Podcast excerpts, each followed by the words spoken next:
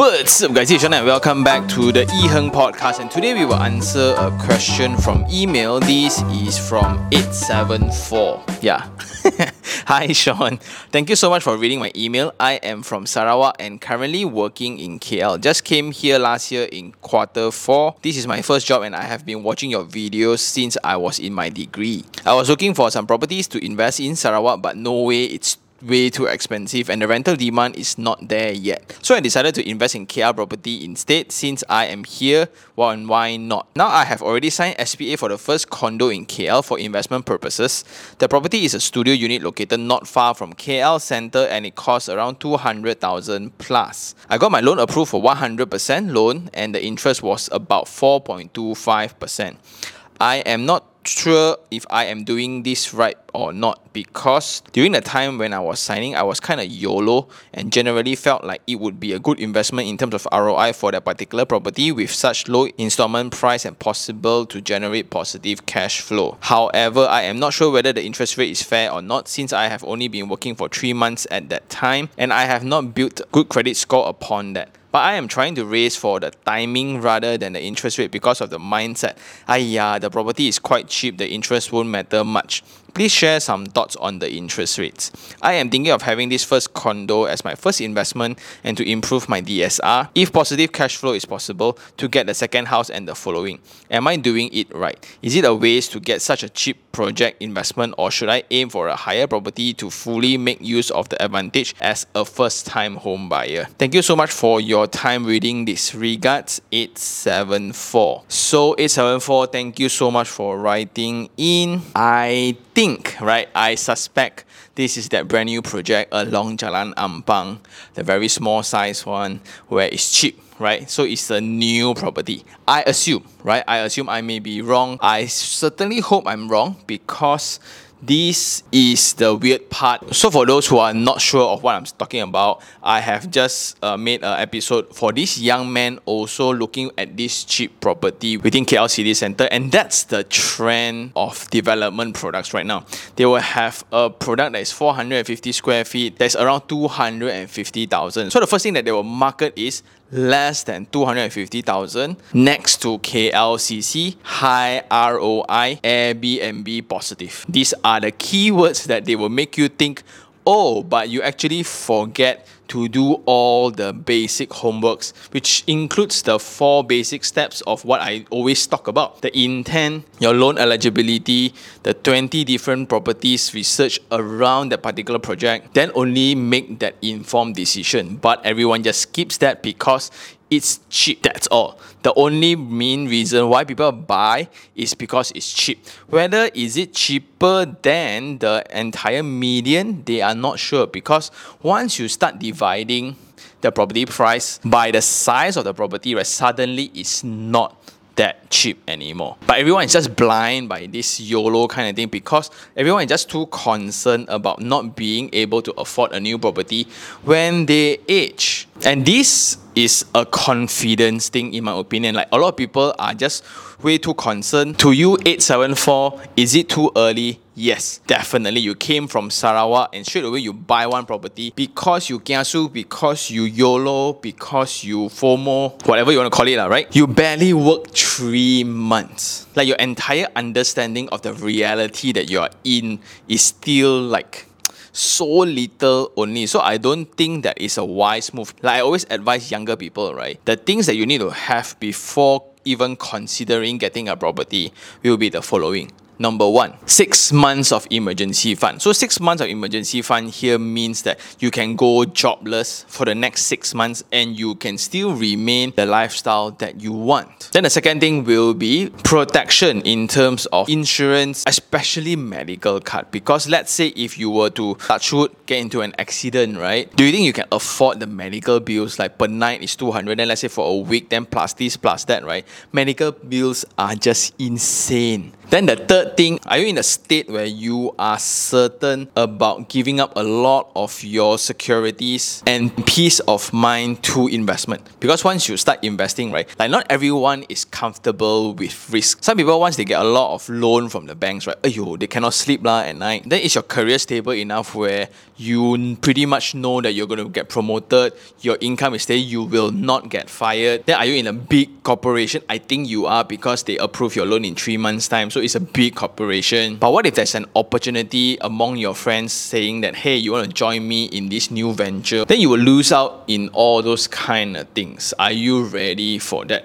If all those are checked, then it's perfectly fine. So personally, I think it's a very harsh decision, but whether is it right or wrong until the project is completed and you actually rent it out to build your cash flow, then it's right. But do I think it's too fast? Yes, because have you actually checked 20 different properties around that location. Now, I think you are only focused on what you can afford, not what is the best ROI, which is the next point that you made. Is it too soon to just use your first property privileges on such property, or would you wait for something else when you can afford more to get a better property? So, this is something that I also thought about when I'm back in this investment journey. So I've just got another brand new unit. I will disclose it here right after I sign the SPAs and all the loan goes through. In order to decide which property suits you, right, it depends on your income, number one of course, right? The second thing, your loan eligibility is do you still have a 90% slot or is already your 70% slot? Then the third thing is do you have access to special deals or not? So these are the main three differences I realize whenever I speak to my peers about property investment. Yes, some they have a lot of money but they don't have any more 90% slots. They don't know how to restructure their portfolio to get another 90% and they do not have access to deals. Like when you walk into any sales gallery today. Like when I experienced this myself, I went through all the sales galleries to know that a lot of prime units are taken up in private exclusive previews, which means like there's a new project in Kuchai Lama. I think a lot of people know what project it is. Before it was launched, two weeks it was already open to insiders, it's already open to friends and relatives, and all premium units were taken up immediately. So when the sales gallery is just up, then when you walk in, you know that you're being early already. It's like barely a month after they announce. The leftover units are those huge one facing weird corners. They are not as attractive anymore. So you then start to make compromise. Hmm. Then the other way is to wait for Bumi release units. But some developers do not even play that game anymore. They straight away just pay the penalty for all the Bumi release and allow bookings from customers to be paid on them. Again, this somewhat explains the access part of things where you really gotta know people, you really gotta know the industry. But you just join the industry and if your parents are not within this realm of investment, it's a very, very tough game. So if my credibility can go up to 1 million and if I got 90%, the decision then between a new project and a sub-sale project will be different do I have capital or do I want to spend capital on it where it can generate cash flow immediately? Then I will book something else where it gets completed three years down the road. A lot of people would think that, oh, once I book this property, I book four units, which is an exact story of one of the NFT members that I have. He should already book four units of this brand new project. And to think about it, is it a wise move? Yes, because he got at a very special price. The completion date is 60 months from now. So for the next five years, you cannot do anything else because it's already just locked in. If upfront capital is a problem, then I think it's a wise move, right? But if upfront capital is not a problem, I do think that going for sub-sale properties where you can generate cash flow immediately within this weak market or poor economic condition, as they call it, a better move instead. Well, that's a mouthful of information right there. In your case, right, let's put things into context. If I am fresh into the workspace today again, like I'm 23 again, I just graduated and I got a job and I worked six months already, I relocated here. So what would I do first? I will build the six month emergency fund as soon as possible. Then I'll get protection, which is the insurance. Then I will invest in myself first. So invest in myself, there's a few things here. It includes knowledge, where I get access to podcasts, I get access to courses, specific knowledge within the career, so I get to climb up the corporate ladder faster. I will invest in people that is smarter than me, so I know that this manager likes whatever wine or whatever chocolate, right? So I'll arrange time with him more often to learn more. That will just shorten my learning period to go up faster. I'll do that until my salary reaches a level of 5,000. Then only I'll start looking into property investment, which kind of means three to four years after working. Some may call it too long, some may call it too conservative, but this is my game. La. So what I will do first is I will, like you say, maximize my first property purchase experience where you can get certain incentives. I, I can't even keep track of what's the latest right now. Instead of a new property, I will go for a sub sale first. And why the lengthy working experience also I will explain to you. La. So I'll get a first sub sale, so I will save up the first 10% and to go for a property within 300 to 500,000 that is existing. So there's a few property within Bukit Jalil, Subang Jaya, PJ that is around this range and they can generate very healthy rentals. And healthy here means they can perfectly cover the installment. Lah. Once I get a project, I will make over it, then I will rent it out. If I do my cards right, I'll get a positive cash flow and wait for six months' time before this rental income can be declared as an income. In the eye of the bank, by doing this, I improve my DSR already. So instead of being poorer buying a home, I actually became richer in the eye of the bank after acquiring this investment unit.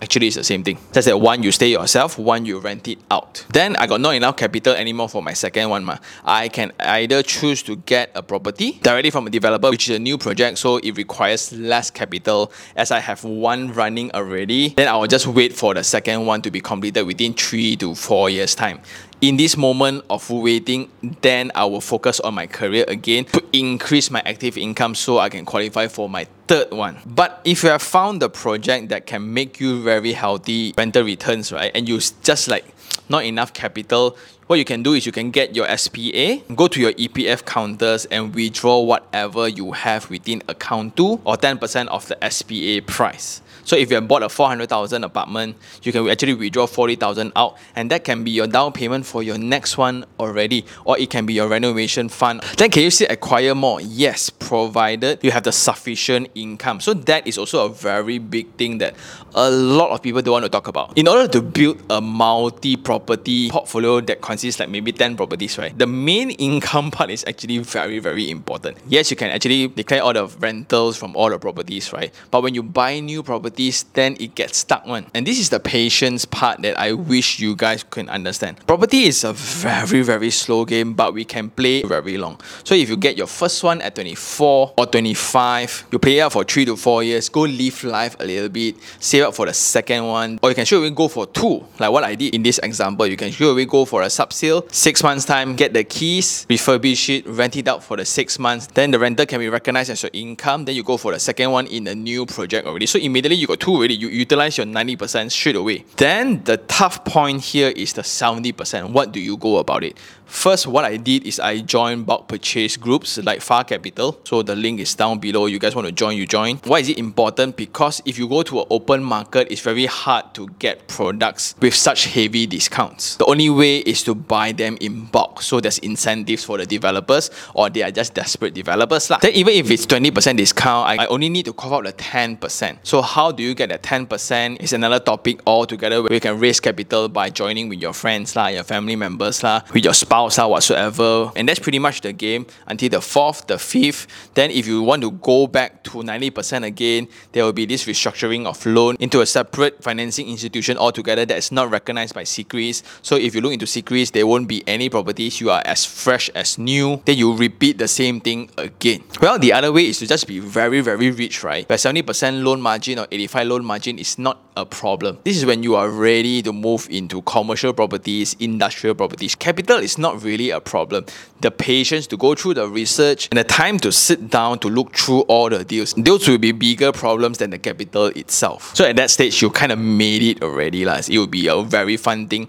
How I wish I could get there sooner, hopefully after these two modules, then let's start playing that game. But anyway, that's exactly how I would play this game again. So whether your interest rate is high or low, don't worry too much because the amount of loan that you just get, right, is pretty low, 200 over 1000, right? And the lower your loan amount, the higher the interest rate actually. And it's something to also point out if the bank do not favor you as much as a risk profile, it will be reflected within the interest rate portion. The more they like you, the lower interest rate they will give you. And since we're talking about this, right, part of the thing is also to have a credit card within the habits before buying a property. And I couldn't stress this enough. It's actually very difficult to get a loan as a fresh grad. Absolutely nothing. You have no spending records, no banking account whatsoever.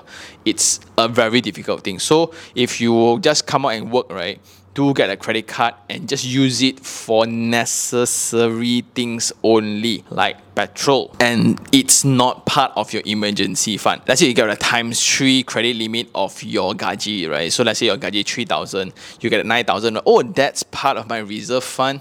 No, that is not how this game is played. Because everyone thinks like that. Then when they go travel, oh, I actually have a lot more money in the bank. I have 9,000 plus my saving 1,000. Hey, I actually got 10,000 to spend.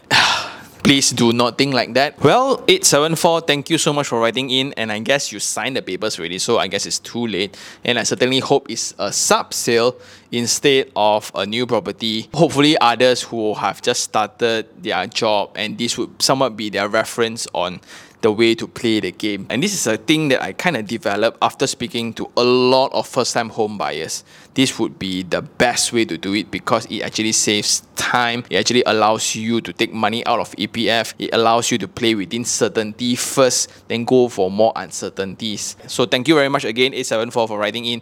And for those who still have any questions regarding real estate, do just email me at T-A-N-I-H-E-R-N-G, T-A-N-I-H-E-R-N-G at gmail.com or you can just DM me on Instagram, I-H-E-R-N-G, and I will see you on the next one. Ciao.